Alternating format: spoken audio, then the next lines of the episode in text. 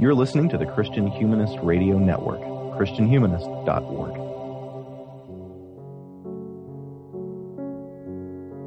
When I started my undergraduate years at Milligan College in nineteen ninety-five, its interdisciplinary humanities sequence was already a well-established hallmark of its educational project. In each of my first four semesters there in the nineteen nineties, we read history and theology and literature and philosophy and all kinds of texts from different eras, always letting each inform the other.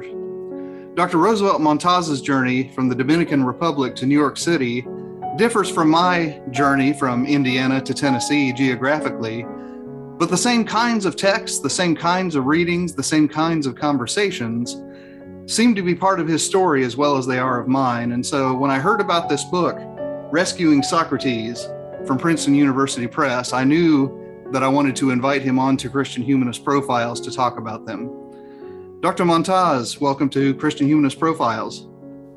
Thank you, Nathan. It's a real pleasure to be with you. Very good.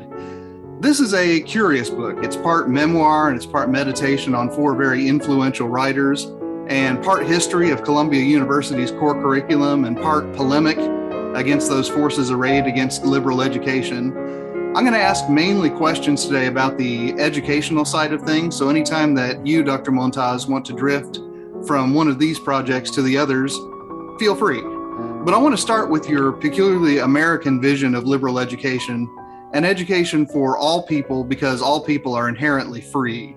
So how does this differ from Aristotle's or Boethius's or ancient other ancient articulation of liberal education? Um, thank you for that question. This, as you as you put it, particularly American vision of liberal education differs substantially from the vision worked out by the ancient writers. Um, and it does so on the axis of the fact that we are a democracy. Um, now we're, of course, a Republican form, form of government that is a representative democracy rather than a direct democracy as the ancients understood democracy to be.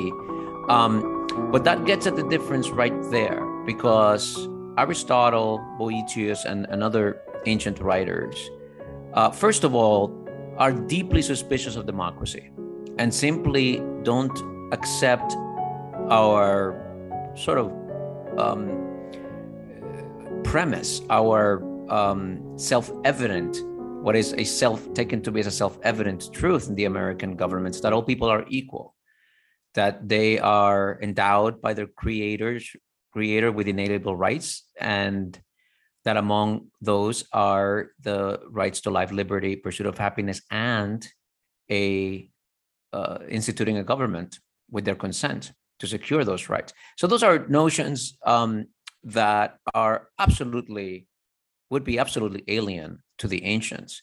So they conceive of liberal education as an education for those who rule. That is an education for, in the case of a democracy, the citizens of a democracy. Um, take Athens, where Aristotle's writing and where he is thinking about the role of liberal education. Athens is a democracy, a direct democracy. That is, every citizen of Athens is involved in making laws, in sitting in juries, in serving in the army, formulating strategy, holding political office. Um, every citizen has to carry out these tasks. So then the question is, what kind of education prepares the citizen for those kinds of tasks? Now, citizens in Athens are a minority. That's really important. Athens is a slave society. So liberal education is, is, is explicitly distinguished from servile education or slave education. This is the education that will equip an individual to participate in collective self-governance.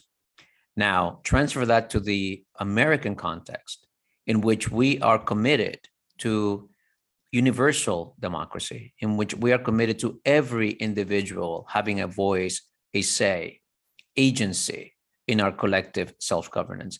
That means that in the American context, indeed in any universal democratic context, liberal education is going to be universal education. Liberal education will need to be spread throughout the population with that same vision of equipping the individual to participate in the complex task, a deliberative task, a thinking task, a dialoguing task, a questioning task of self-governance. Right. And what makes this interesting, I mean, especially the way that you explored in this book, is that against that aspiration, and I'm going to call it an aspiration because you deal at some length with the ways in which it fails to be a reality. But how does your conviction that liberal education in the twenty-first century should be available across uh, class lines stand in tension with, you know, trends in American college in our own move in, in our own moment? Pardon me. Uh, what is happening to liberal education uh, that that threatens that aspiration? There are several points of pressure on liberal education today. Um, and let me pick out two that are especially important. So one has to do with the increasingly dominant view of college education in transactional terms. That is, college education as vocational professional training, that the point of college is to prepare an individual for a well-paying job, that is to equip the individual with the capacity to make a good living, kind of economic, material security and prosperity as the, the point of, liber- of, of college education. Now, I'm not against that notion, and I think that that notion is, is, is appropriate, that uh, higher education is one of the critical ladders of upward mobility available in our society. So there is no question that that should be a role of college.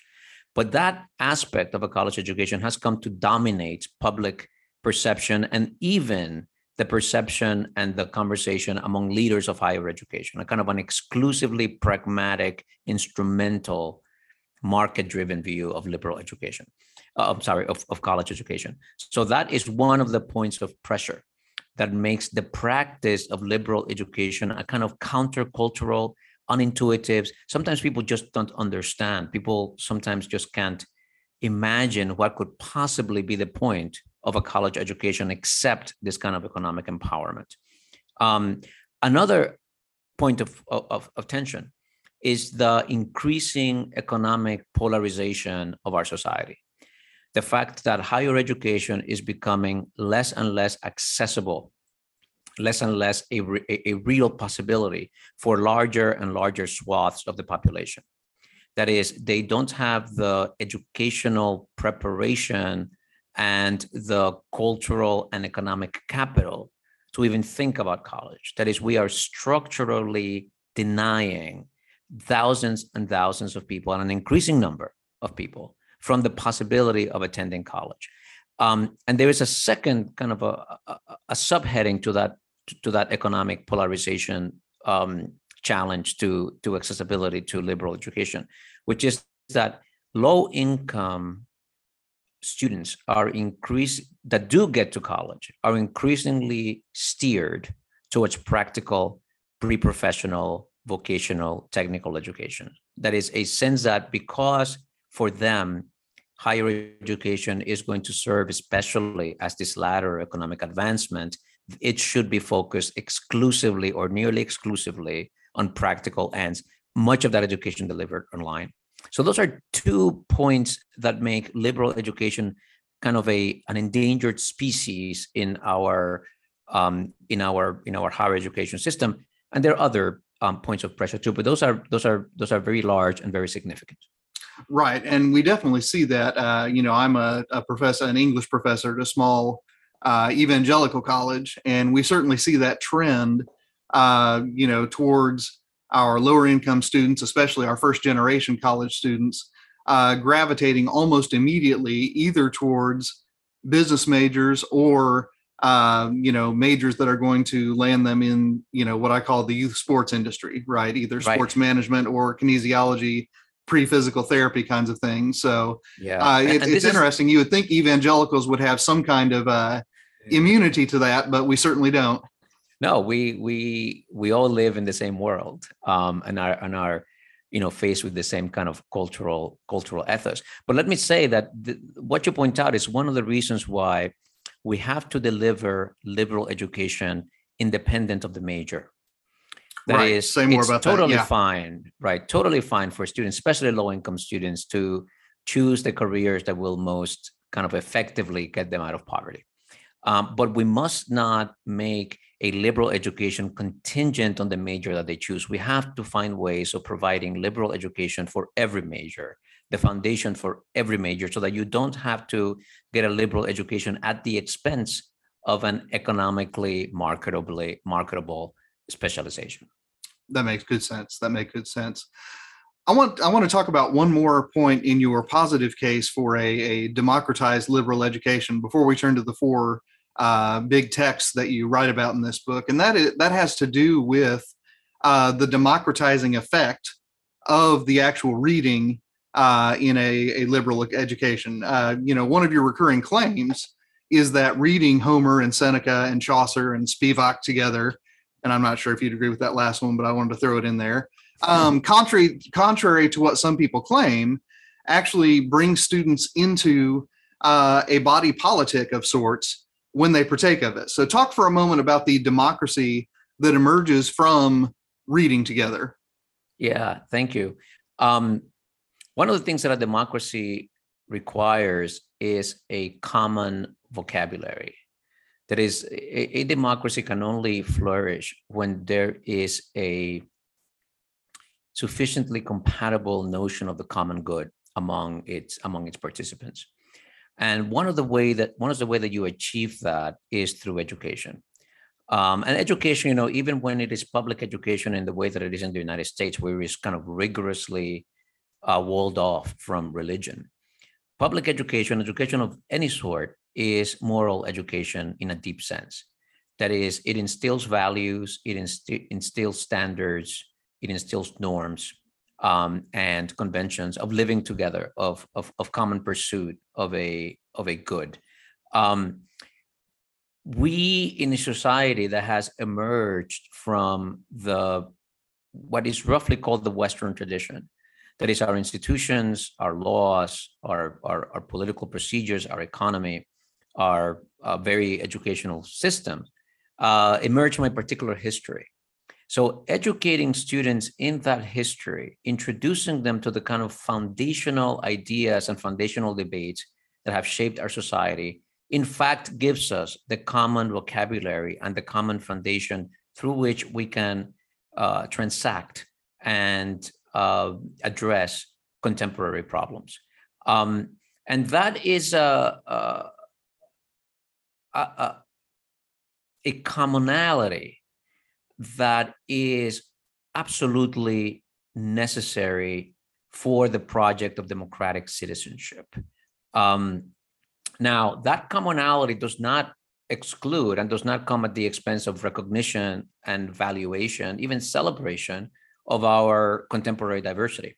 Uh, but we have to understand that our contemporary diversity is the result of a particular trajectory, cultural trajectory, and trajectory of values. We have come to value, appreciate, and recognize the importance of diversity.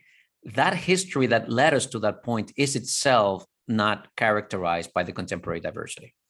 That is, if you look at the, the, the sources of our culture, the sources of our institutions, of our categories, um, they are not going to reflect that, that contemporary diversity. So we must kind of um, calibrate our um, approach, our um, emphasis on a diversity of voices as we move back in time, and that diversity of voices becomes less and less uh, present. Right, and it becomes less and less present largely because of the explosion of literacy in the most recent five hundred years, right? I mean, you know, before, yeah. roughly speaking, I mean, you know, the movable print Uh, printing or movable type, pardon me, printing press, and the Protestant Reformation, literacy remains an elite uh, endeavor in just about every civilization, does it not? Right. Um, so the, the the invention of the of the printing press and the spread of literacy are absolutely critical, and they are uh, kind of hand in glove with societal developments that open up the the um, kind of the the fountains of learning to. to women, um, the largest ex- excluded group in history, um, and then to the poor, um, or at least the non-elite, the next largest excluded group. Um, so this kind of um, opening up, um, this trajectory of greater inclusion um, and kind of a spread of access is one of the big stories of our of our civilization. And what, where we are today emerges from that trajectory um, and reflects the ways in which that trajectory was um, you know, incomplete, unformed in, in the past.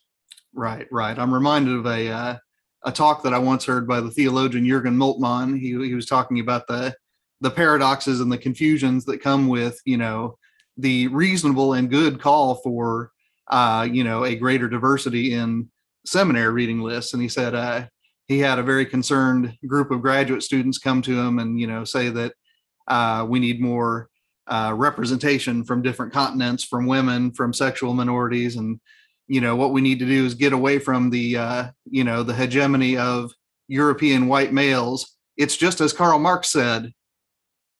And that's where he left off the story, because that's where you could leave off the story, right? Because, uh, you know, the, the the idea that you should do that, uh, you know, paradoxically and, you know, uh, in a confusing manner, I mean, you know, has roots in, you know, uh, German Hegelian disputes.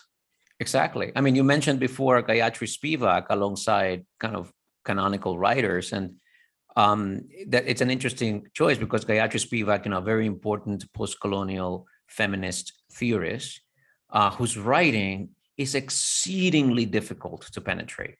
Um, I agree. It is, it is very, very obscure. And one of the things that you need in order to make any kind of sense of Gayatri Spivak's writing is a very serious grounding in philosophy. You need to right. know your Heidegger, you need to know your Hegel, you need to know your Marx, um, you need to know your Plato, if you're going to make any sense of what Gayatri Spivak is saying, even though what Gayatri Spivak is saying is often deeply challenging of some of the dominant values in that philosophical tradition. Right, I agree, I agree.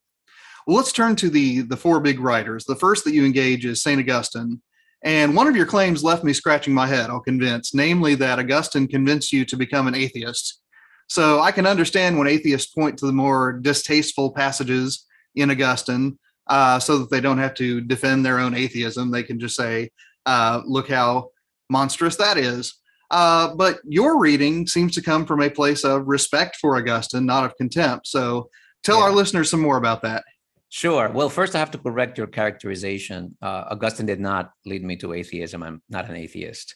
Um, but Augustine did allow me to walk away from the kind of Christianity that I had been, that I had uh, embraced in, in before I got to college, before reading Augustine. Um, uh, a, a, what one might call fundamentalist uh, brand of Christianity. Um, that is, Augustine, up to that, up to up to the point where I encountered Augustine, I had never encountered a Christian who was also committed to the intellectual pursuit of truth. Uh, my version, the versions of Christianity that I knew before Augustine, required you to suspend um, your, your rational faculties, that is to uh, deny things that your reason um, told you were the case, um, and to believe things that your rational and honest intellectual investigation told you could not be the case. Um, and Augustine gave me, showed me the possibility of a fiercely spiritual, devout, faithful inquirer, seeker, who was also at the same time committed to rational investigation, intellectual pursuit of the highest good. Um, and it came as a real revelation to me, and it liberated me into to, to the possibility of uh, living an intellectually honest life, that is, of, of, of, of never having to believe what I did not really believe. Um, and um, one of the reasons I, I, I respect Augustine is because of his capacity to do this, his capacity to offer the possibility of reconciling the deepest, most devout forms of spirituality with intellectual honesty and philosophical consistency. Um, so I, I, I absolutely um, found Augustine uh, not only kind of commanding my respect, but but commanding my admiration and being deeply, um, deeply, deeply influential for me. Augustine touched not only my intellect, but my heart. Um, and that combination, that synthesis of intellect and heart has been the, the kind of guiding uh, light of my intellectual development. Nothing is satisfying to me that is not able to bring together um, the heart and the mind. Very good, very good. And I, I do apologize. I just now looked back at page forty-eight of your book, and you said that Augustine invited you either to a different kind of atheism than what you came to him with, or to a different kind of faith. I, I neglected yeah. the "or" in my question, so thank you for correcting that. Um, I do want to talk a little bit about where your chapter on Augustine lands, and it seems to be on this conviction that education for the sake of some ultimate aim, whether we call that ultimate aim God or truth or something else, is ultimately going to do a different kind of work and better work than education without a sense of for the sake of. So I'm not going to ask you why. I mean, that's that's fairly self-evident to me, but even at my little evangelical college, I have trouble getting my students on board with the for the sake of. How does this work out at a, a very pluralistic place like Columbia University? Well, um, Columbia, as you say, is indeed a, a, a pluralistic place, and, and different people have different visions and understandings of what education is. Um, you will find a whole range of that at Columbia on, on the faculty. Um, but Columbia has this, this undergraduate core curriculum, right? This, this, this great books-oriented, required um, set of courses that every candidate for the bachelor's degree at Columbia College has to has to complete, and in which faculty teach um, in a voluntary basis. Faculty are not, are not forced to teach in it. Um, so even in the core curriculum, in the core curriculum, you do have a very wide range of, of visions of um, what the purpose of education is. Um, but there is a broad disposition that recognizes that truth is the good at which the intellect aims, that somehow that portion of the undergraduate education embodied in the core curriculum is to equip the student with the capacity to approximate some intellectually satisfying account of the world in front of them. Um, and even when that account includes, as, as, as for many faculty members, it does, questioning the very category of truth, um, there is a, a kind of a deep commitment, a deep understanding that we are in the search for deeper, clearer, more consistent understanding of the complex reality in front of us. Um, and again, some people might call that truth. Some people might call that the ultimate good. Some people might even call it God. Um, but in a very broad, abstract, general sense, we are all who teach in the core curriculum guided by some notion of the value of learning for this broad humanistic capacity to account for the world as you experience it. Um, now I realize that that's, that, that's pretty gen- general, but um, the, the notion, that notion drives the very project of a liberal education. That is the, the, the, the notion that you're not just preparing to master some narrow technical field of knowledge which, with which you can go and make a living, but that you are in fact exploring some of the deeper structures that are that are uh, common to all human existence.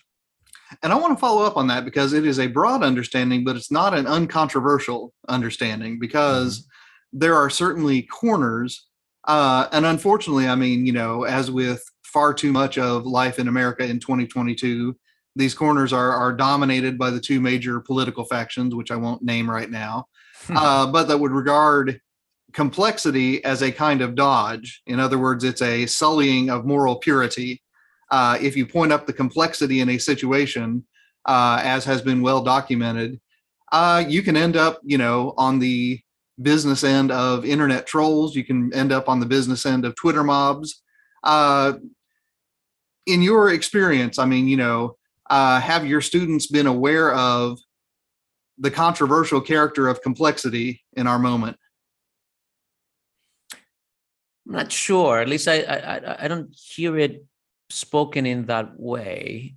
Um, I think that that students are often um, drawn to complexity, and one of the one of the pleasures of the of the core classroom is precisely to complicate what are often kind of facile and under under examined commitments, ideological, moral, um, uh, political commitments that that students come in. That is, I find very often that students walk out of the courses with more questions, um, more skepticism, more um, flexibility, more uncertainty about some of the of the deep questions than they walk out with more uncertainty about some of the deep questions than, than when they came in.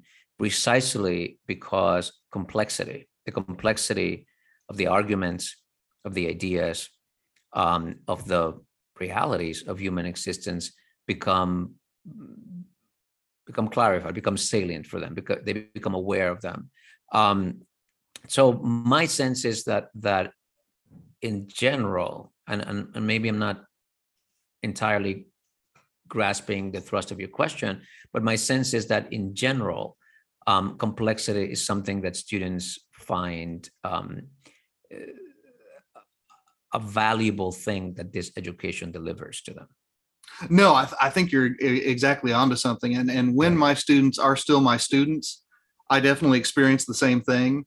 What I have noticed, uh, I'm, and I feel like it's been in the last between five and ten years, is that once my students have graduated, and uh, I'm no longer in contact with them day to day, when I do correspond with them electronically, uh, a lot of times they start to suspect that I have drifted to the left or drifted to the right. And I find myself having to explain to them, no, I'm still just your old English professor who has more questions than I have answers. Uh, you're the one who's become more morally certain about the world. Yeah, that's interesting. And I, I suspect that that is a a function of what is happening to our discourse. Um, you know, we are at such an extreme degree of polarization that that nothing seems to be able to enter public discourse without being appropriated and denatured for, um, you know, a tribal camp. Um, you know, think of vaccines, right? We are so lucky, yes, indeed, to have developed a vaccine that gives us some degree of protection from this terrible respiratory virus, um, a self-evident good, yet it immediately got marred in the political, ideological warfare that, that we're in the middle in the middle of, which has really been terrible for everybody, right? It has it has meant that some people who would have um, gotten the vaccine are not getting the vaccine. Um, it means that um, the the the Uh, credibility of the government agencies and the scientific establishment has taken a hit, um, which diminishes its effectiveness, et cetera. Um, so even something as as as uh, kind of empirically uh, tested and tried and and uh, as certain scientifically as uh, as it gets um, has been denatured and bended in this discursive polarization in which we live. So I suspect that your students, as they have, if they have entered kind of the adult world and become, put their education to use in in, in thinking about the world, have um, also found themselves. It's very hard to maintain equipoise. It's very hard to maintain, you know, the the the, the position you're describing um, that you have maintained of of, of a kind of. Uh, a kind of neutrality um, or a kind of um, objectivity, a kind of a kind of resistance to the tribalism of our polarized world now. Very, very hard to resist. And I, you know, just to throw another example with my book, um, it has, uh, in some cases, been adopted by kind of culture by, by, by cultural warriors and deployed in. Yes, I, I heard about of, you on a National Review podcast. So yes.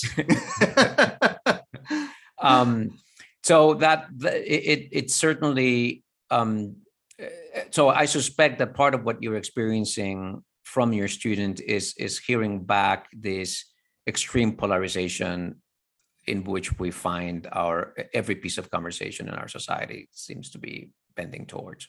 That that sounds about right. I uh, my my joke with my students is that uh, twenty years ago I was pretty sure I'm never going to be moral enough to be a good conservative, and now I'm pretty sure I'm never going to be moral enough to be a good progressive. So I I yeah, you got the joke. You got the joke. Doctor Montás, I said I was going to go easy on the personal history questions, and we have been so far, but I just have to know something. Um, you write that your father warned you at every turn against el imperialismo yanqui, and yet you ended up named Roosevelt. So I understand that it's a family name. I understand that it was handed down. Uh, I'm no American historian, but I've read a little bit about the Spanish-American War. Uh, why are you Roosevelt Montás? Um, well, the first thing to distinguish is that that there are there, there are two. I'm named after the, the American president, but there are two of them. Okay. Um, and the the one that I am named named named after, or, or rather, the one that my father is named after, yes, um, is yes. Franklin Roosevelt. Um, so whereas whereas you know Teddy Roosevelt was had a very kind of aggressive and muscular foreign policy, which included a vision of, of, of domination of, of our of our neighbors. Um, Franklin Roosevelt, after whom I am named, has a very kind of different international orientation, and of course is is in the in the grips of this world-defining struggle against fascism and Nazi ideology in Europe, um, and well. domestically to some extent too, but all, but domestically engaged in this progressive re-architecturing of the American of American society. Um, so, uh, my father, who also is no American historian and I think doesn't know a lot about American history, I suspect that he would be much more comfortable with the Franklin Roosevelt um, baggage than with the Teddy Roosevelt baggage. Very good. I, I just had to ask though. I, I like I said that as soon as I read your father's story, I said, okay, what? How, how does he get named after Roosevelt? And then, well, then the know, answer is, it's the other yeah, Roosevelt. It's the other Roosevelt, and it was it was my grandmother. He was born in nineteen forty-three. Okay. Um, and in nineteen forty-three, of course, Franklin Roosevelt is fighting Hitler. The Dominican Republic is is an ally of the U S. Um, you know, they didn't contribute much militarily, but but uh, it's a it's a resupply. It, the kind of the ports and the and the sea and airspace. It's so it's formally an ally of the United States in the Second World War. Um, and Roosevelt was is a hero um, as he is fighting Hitler. And my grandmother really apparently uh, was was taken by him and wanted to name her son after the American president. Very good. Very good. All right. Back to our conversation about education. You warn against three dangers in curriculum design. Uh, and of course, I hear an echo of, you know, uh, the three great evils at the end of Voltaire's Candide. But your great three great evils are not boredom, vice, and poverty. They are, quote, incoherence, essentialism, and tokenism, end quote. Mm-hmm. So take a moment on each of those, if you don't mind. What makes these so dangerous when we design curricula?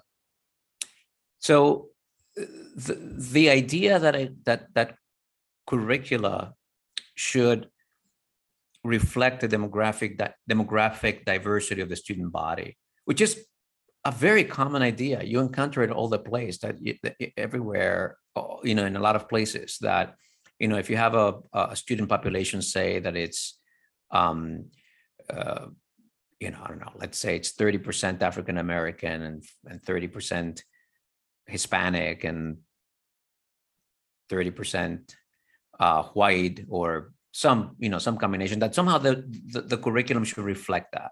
that, you know, if there if there's this this this presence of of say South Asians, then the curriculum should have some South Asian texts, and the same goes for the other other ethnic traditions. Um, it's it's rarely put so crudely, but but it's often said something. It's often placed in in the in the language of, you know, students need to see themselves in the curriculum, or the curriculum should be as diverse, uh, should have as that as diverse a set of of, of authors as our popu- as our student population. Um, and what I say is that that does not make any sense for for curriculum. Um, the criterion of democratic representation, of demographic representation, that makes sense for Congress and for politics. But when it comes to learning, when it comes to presenting the debates, the history, the knowledge that is most relevant to society today, uh, then it makes absolutely no sense to use as the guide um, demographic representation of the population. It leads to incoherence, because when the guiding uh, criteria for the choice of curricula does not have to do with what the curricula says, with the content of the curriculum, but with the demographic of the student body, you're not going to have, you know, like, that's not going to produce intellectual coherence. And it leads to tokenism uh, and essentialism, in the idea that you can, like, pick a Hispanic writer, pick a Black writer, pick a South Asian writer, and that that somehow is going to give you the richness, the complexity, the humanity of that whole civilization and that whole culture. So what you end up is reducing some version of that, of that, of the complexity of that culture into some representative figure. And of course, um, it's, that, it's tokenism and it's essentialism, because it imagines that people can be reduced down to these characteristics. Um, you know, and it's very obvious in, take the case of Hispanics, uh, where with the, we speak of Hispanics as if they were one ethnicity. We speak of Hispanics as if they were one culture, uh, as if they were one tradition. But but they're not. They're it's a it's a multiracial, diverse group. It's, it's diverse in religion, in in culture, in um, in, in in in traditions, in politics.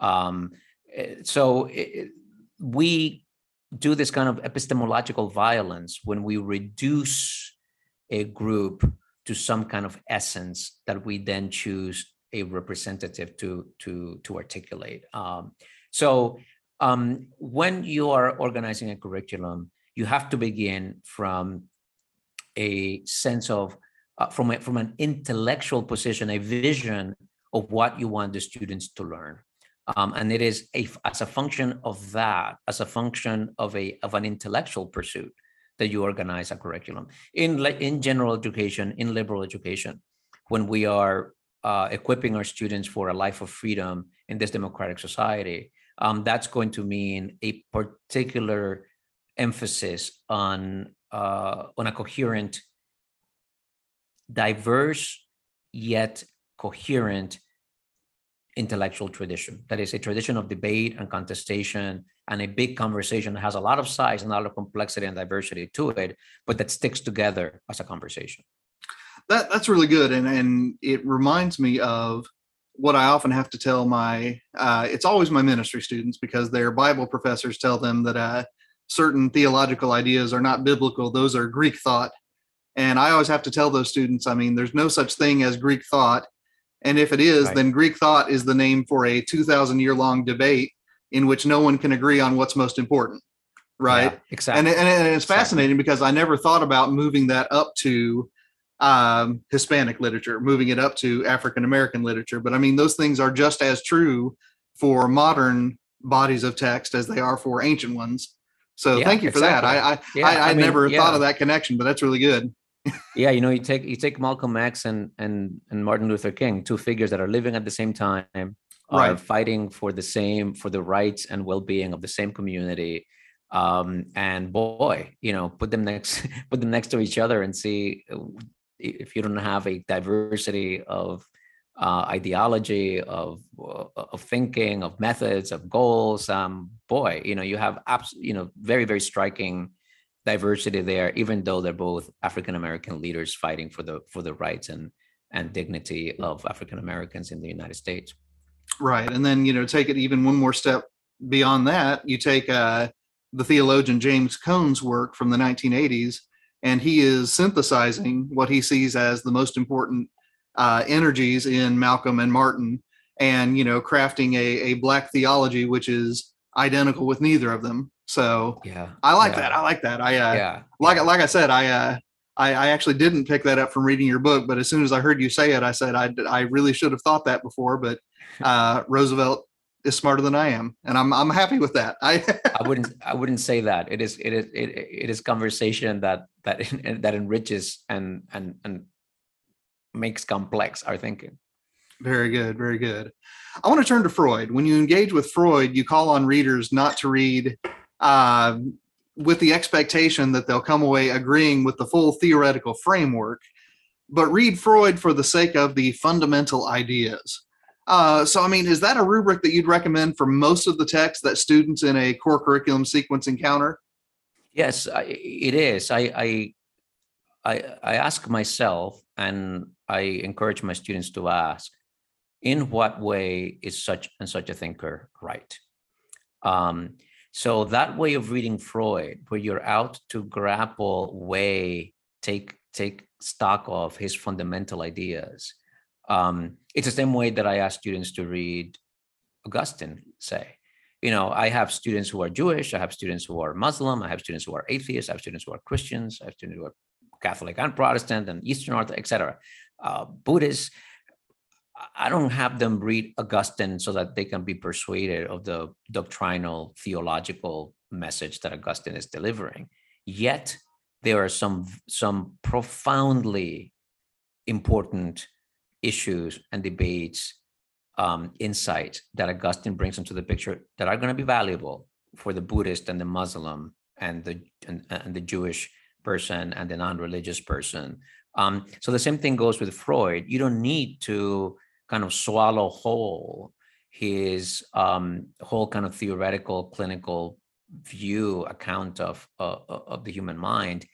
That does not in any way um, invalidate the power, the insight, the significance of the ideas and challenges that Freud puts in front of us. And if you take that seriously, um, So there, you know, there are two ways that you can that you can take Freud or Augustine, both of which are, are are ways of not thinking, because, you know, people, and that's one of the things that education tries to counteract, the tendency in people to not think. People will go through great extents to not think, and part of what we do in education is to challenge and and, and get them to think. But you can you cannot think about Freud and not think about Augustine in two ways. One is to swallow whole their doctrine and become a kind of religious um, doctrinaire, uh, fanatic, whatever, you know, treat it like, like Holy Scripture, treat it like whatever they say is right. Then you don't have to think about it. The other way of not thinking about it is to reject the whole thing, to simply say, Augustine, Freud are fundamentally wrong, misguided. I don't need to pay attention to what they say. Um, it is in between those that the thinking and the growth and the study happens. When you take their ideas seriously, and you, you know, there's an old saying, people say, chew the hay and spit out the sticks. Um, in what way are they right? Um, how is what they are saying valuable, insightful?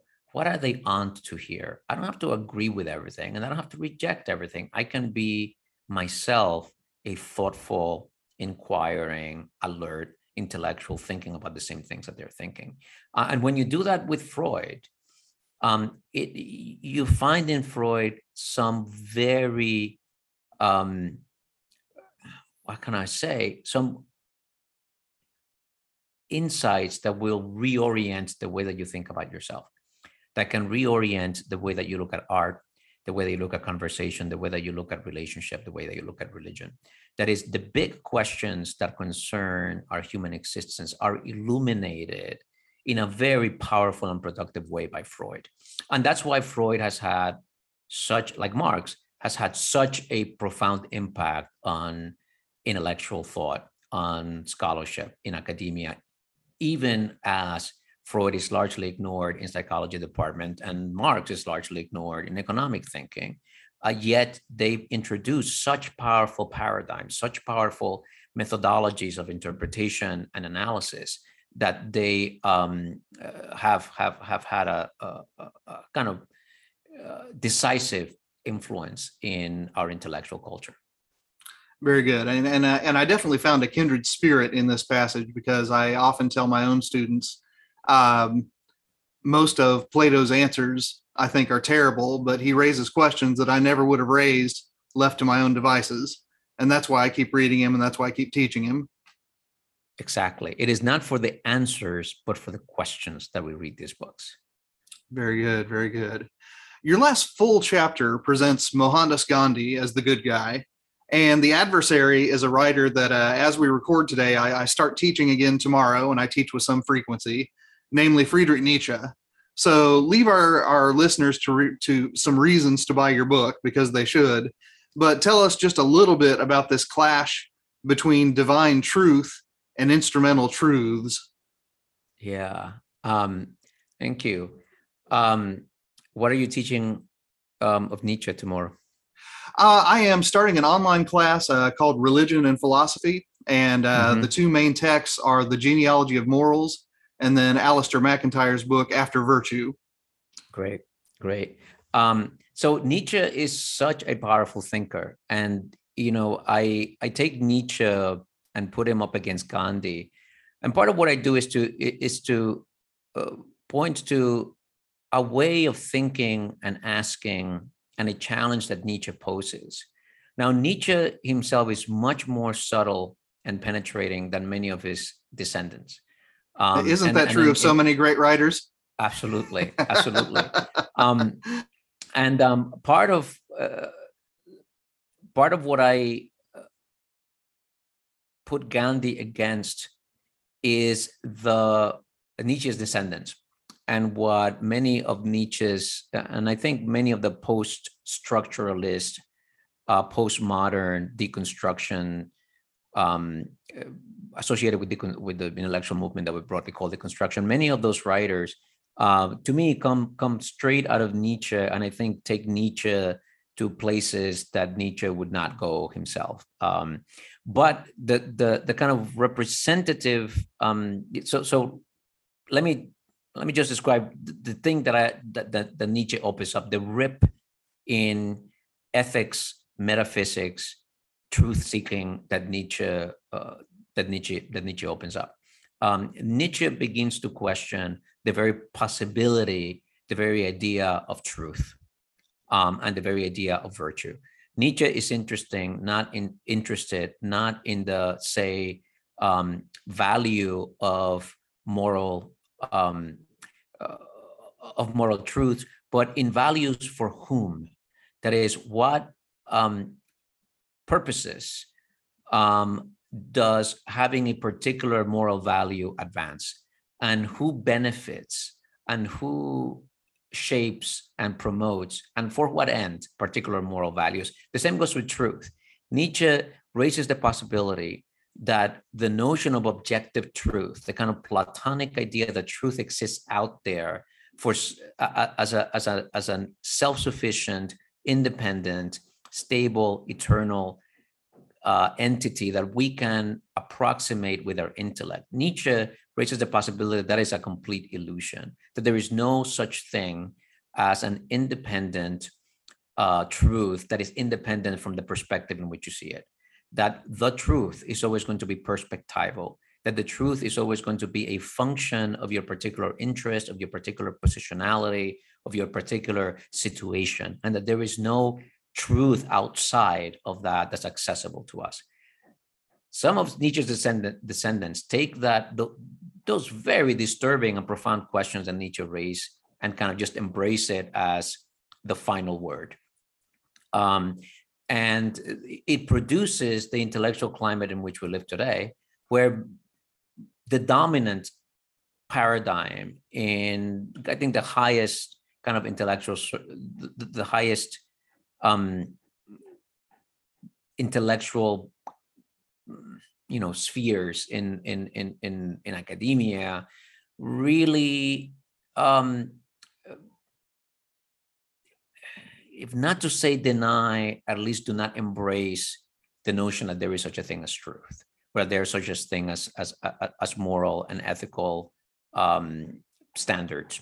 Um, there is a kind of pervasive skepticism in intellectual culture about notions of truth and virtue and excellence and ethics um, that comes out of that Nietzschean tradition, and that is, as I say, dominant in in, uh, in our our intellectual postmodern intellectual climate. So I read Gandhi as a a sort of antidote, or as a um, as, as a thinker and actor that recuperates the notion of truth, um, that recirculates a notion of truth, of morality, of um, of, of ethical goodness, um, that I think stands its ground against this kind of philosophical assault that you get out of the continental European philosophical tradition. Um, and I teach Gandhi at the end of, of a course in Western, a year-long course in Western political thought, um, and find that students um, are deeply, deeply um, influenced, uh, deeply spoken to by Gandhi's, just, you know, in a way, very simple and, well, in other ways, not simple at all, but a very kind of straightforward defense of truth and the possibility of a human life oriented towards the pursuit of truth. And and I think that's interesting because, I mean, when I read your stories about teaching Gandhi, I've not taught Gandhi myself, but it did bring a smile to my face because so many of my students enter my classroom, and, and even though it's an evangelical college, I mean, their highest deity is the American God, get a job. And, uh, you know, to what extent, I mean, do your students stand up to careerism when Gandhi invites them to forsake the pursuit of body, bodily luxury? Because, I mean, it seems like yeah. the very purpose of college in a lot of minds is to acquire more material possessions and more material comfort. And Gandhi is telling them, if you want to pursue truth, you have to forsake those mm-hmm. things. Mm-hmm. Uh, I mean, yeah. to what extent are students willing to do that? Because when they read Christian authors who call for that, they are very good at explaining why it doesn't apply to me. Yeah. Well, what I find is that students sometimes are like rubbing their eyes in disbelief that that somebody's actually being serious about this case, because it resonates. One, you know, one of the things about Gandhi, one of the things about just this this this message that you've described here as as the pursuit of truth requiring a kind of ascetic turning away from the materialist values of the world. It kind of right. requires it, it has to an, do with your body, not just your mind. Yes, right. Um, it, it it requires a um, an ascetic with uh, some degree of ascetic withdrawal. It requires a different um, way of looking at the world than the highest goal is material security, comfort, and pleasure. Um, and um, so that for I've seen so many students for whom that resonates in a powerful way, and it really shakes them. Um, it really makes them reconsider what the dominant parad- cultural paradigm that they have encountered, that sometimes they have adopted. Um, it, it causes them to question that. It, it saw some kind of skepticism. And I've seen it in my own life, and I've seen it in many students, how Gandhi really reorients their priorities, really reorients um, their valuing and their how they want to live their lives. Now, I should say it's not just Gandhi, because there is a tradition very much in the West of Christian and non-Christian thinkers um, that with with which this resonates. Like in Plato, Plato is very, very explicit about the fact that the intellectual pursuit of truth is going to require the reorientation of bodily appetites, not, you know, sometimes some might say the suppression, but certainly not the, uh, it requires a denial of indulging bodily appetites, the, the pursuit of truth. And you have writers like, you know, Virginia Woolf or Thoreau or W E B Du Bois, um, that offer very profound critiques of the materialist um, uh, sort of hedonism light um, notion of the of the human good. So Gandhi is not is not unique in that, but Gandhi is especially compelling because Gandhi lived the kind of life he did, and because he puts these commitments into action in such a dramatic stage. Um, it is it, it is it's very compelling and very kind of accessible to students. Um, but I should just to kind of bring this this response to your question, kind of wrap it up, is to say that liberal education is a kind of um, a kind of antidote or a kind of um, inoculate. It, it aims at giving us a, a certain inoculation against these materialist values that pervade our society. Um, that is, you with a liberal education saw so deep skepticism to the reigning capitalist, consumerist values of our society. It's why it is so critical, so necessary to have liberal education as part of a college education, uh, because we need to give students a kind of ray of light, a possibility of living a life that is oriented towards the highest goods, not the lowest goods. Very good. And that actually leads pretty nicely uh, into what I'd like to think of as, you know, one of the last questions here at the end, because your book returns here. I want us to return as well. In your book's closing paragraphs, you reiterate that liberal learning can and should constitute America's college education, not replacing specialized professional learning, but serving alongside the same. So, uh, you know, what kinds of things are going to get better for young Americans once everybody gets on that train with Roosevelt Montás and his cheerleader, Nathan Gilmore? Well, some of the things that are going to get better is our capacity to speak to each other and our capacity to listen, um, our capacity to tackle unprecedented problems that are bearing down on us in an uh, unstoppable way. Um, as a civilization, we have crossed thresholds in artificial intelligence, in gene editing, in climate change that will um, reshape civilization as we know it. The future is going to be really different than the past in ways that are historically unprecedented. We will be better at facing that future, at together metabolizing and addressing the problems that it raises with a liberal education. Um, in my view, liberal education is more critical, more urgent today than it has ever been, precisely because we are in this historically unprecedented um, moment. Um, life on Earth and human civilization have never have never encountered the kinds of things that, are, that, that, that, that, I'm, that, that I'm describing here, driven by technology, driven by genetic engineering, driven by the climate change that we are caught, that we are causing and have been causing for two hundred years by transferring carbon from underground to the atmosphere. Um, so it's going to make us better at those things. Um, it's, I think, the possibility of a better society, of a better democratic society, hinges fundamentally on our capacity to educate our students liberally. Very good. I've been at the wheel for most of this conversation, so in the spirit of hospitality, I'm going to let you have the last word. What are one or two questions that you want our listeners thinking about great books, liberal education, or whatever else as we head for the door? I would like people to think about what it means to be a free individual in our contemporary society. Um, that is, freedom comes with an, an inescapable degree of responsibility, right? Freedom means that you do, you're free to do something, but it also means that you live with the consequences of those doings, of those actions.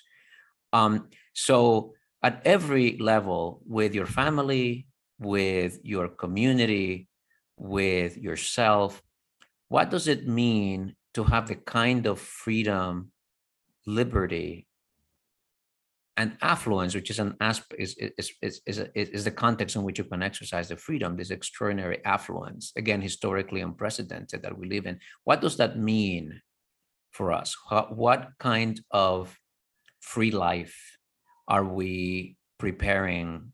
Are we uh, wishing to live? Uh, how do we manage and exercise our inherent freedom? Roosevelt Montás, thank you for coming on Christian Humanist Profiles. It's my pleasure, Nathan. Listeners, thank you for downloading and for listening in. The book is Rescuing Socrates, How the Great Books Changed My Life and Why They Matter for a New Generation, from Princeton University Press. Christian Humanist Profiles is part of the Christian Humanist Radio Network. Our audio editor is Britt Stack, and I'm Nathan Gilmore saying, go in grace, go in peace, serve the Lord.